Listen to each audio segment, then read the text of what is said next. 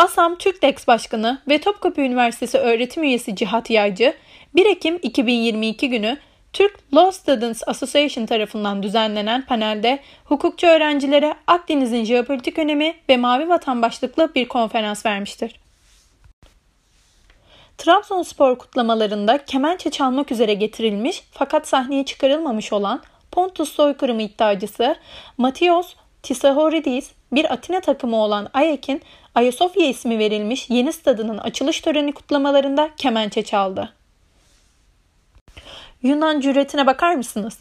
Yunanlar Trabzon'dan İstanbul'a tüm yurdumuza göz dikmiş ve cüretkar planlar yaparken Trabzonlu vatanperver kardeşlerimiz bundan sonra bu tür Yunan provokasyonlarına karşı çok daha dikkatli olacağından ve gerekli önlemleri alacağından eminiz.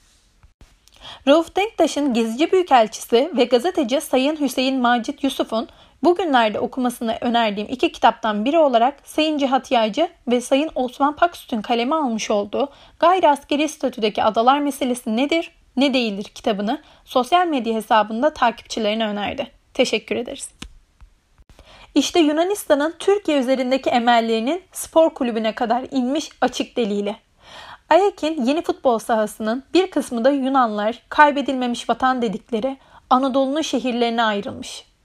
Asla unutmayacağız mesajı da stadın dış çevresine yazılmış. Atatürk ve Türk milliyetçiliği düşmanı FETÖ'cü hesapları ifşa etmeye devam ediyoruz. İşte size yine Atatürk profili FETÖ'cü hesaplardan bir örnek daha. Sakın kanmayın ve inanmayın. Bu Atatürk düşmanı takipçiye, haşhaşilere, Fethullah Gülen haini Atatürk'e etmedikleri hakaret bırakmayan azılı bir Atatürk düşmanıdır. Haşhaşileri de öyle.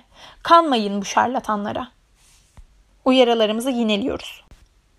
Adalar Denizi'nde NATO kararlılık tatbikatı 92 icra ediliyordu. 1 Ekim'i 2 Ekim'e bağlayan gece 3 mil ilerideki Amerikan As Strago uçak gemisinden atılan 2 adet deniz serçisi füzesi TCG Muavenet'in köprü üssünü ve Savaş Harekat Merkezi'ni vurdu. Patlamada TCG Muavenet'in komutanı İstikbal Vadeden Kurmay Yarbayı Levent Kudret Güngör, uçak savar yardımcısı subayı Teğmen Alper Tunga Akan, telsiz astsubayı Çavuş Serkan Aktepe, ikmal çavuşu Mustafa Kılıç ve Recep Atak şehit oldu. 22 asker de yaralandı. Rahmet, minnet ve dualarla anıyoruz. Gayri askeri statüsü bozulan ilk ada SİSAM. Türk anakarasına uzaklığı 2 kilometreden az olan SİSAM adasında Lozan Antlaşması madde 13'e göre hiçbir deniz üssü ve istikam yapılamayacaktı.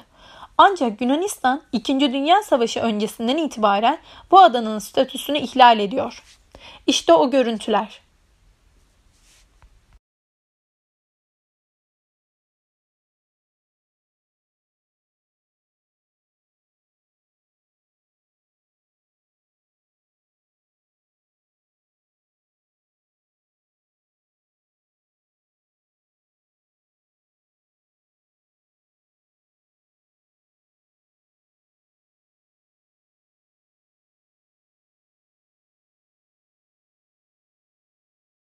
TÜRKDEX Başkanı Cihat Yaycı bugün saat 10'da İşbirliği ve Proje Platformu üyelerine Türkiye'den Dünyaya Bakış başlıklı bir konferans verdi.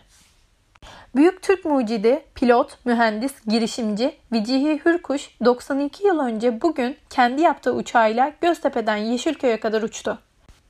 Vecihi Hürkuş 6 Ocak 1896 tarihinde İstanbul'da doğdu. 3 çocuklu bir ailenin ikinci çocuğu olan Hürkuş'un babası gümrük müfettişi Faham Bey, annesi Zeliha Nihir Hanım'dı. Genç yaşta babasının vefatı üzerine annesi tarafından yetiştirildi. Tophane Sanat Okulu'nda güzel sanatlar eğitimi aldı. Gönüllü olarak Balkan Savaşı'na katılan Hürkuş, daha sonra 1. Dünya Savaşı'ndan Bağdat cephesinde uçak mühendisi olarak görev yaptı.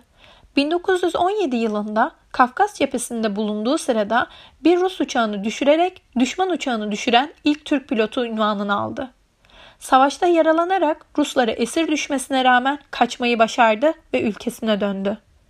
Kurtuluş Savaşı'na gönüllü olarak katılan Hürkuş, başarılı keşif uçuşlarının yanı sıra bir Yunan uçağını da düşürmeyi başardı. Daha sonra İzmir havaalanına inerek burayı işgalden kurtardı. Bu başarıları üzerine Türkiye Büyük Millet Meclisi tarafından kendisine İstiklal Madalyası ve 3 ayrı tasdikname verildi. Edirne'ye kazayla düşen bir düşman uçağına adının verilmesi üzerine uçak yapma fikri aklına takılan Hürkuş, ilk Türk yapımı uçak olan Vecihi K6'yı imal etti.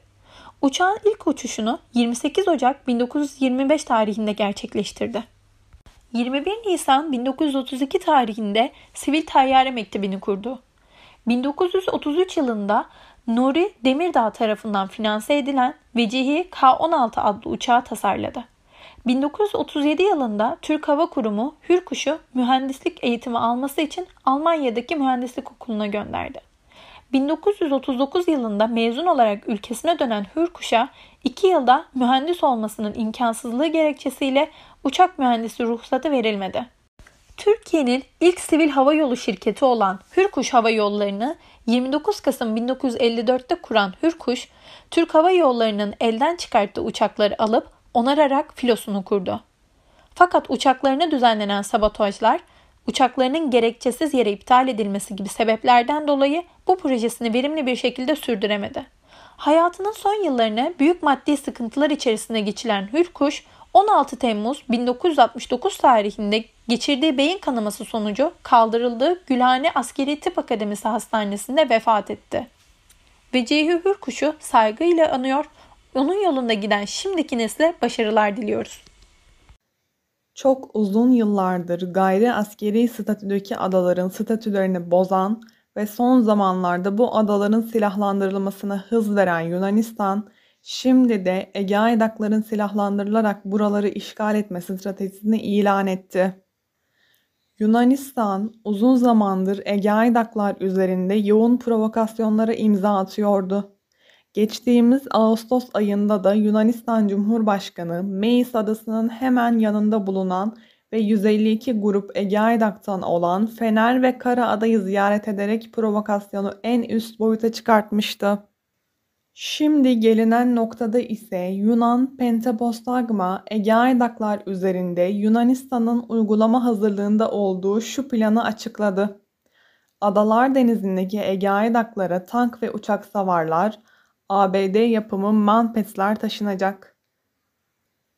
Türk insansız hava araçlarını düşürmek amacıyla anti-drone sistemi ile birlikte Manpetler konuşlandırılacak. ABD'nin Defender 2021 bahanesiyle Yunanistan'a hibe ettiği M1117 zırhlı harp araçlarının ilgili Ege aydaklara da yerleştirilmesi, Yunanistan'ın Ege aydaklara ve Türkiye'ye yönelik ana provokasyon stratejisi olarak duyuruldu.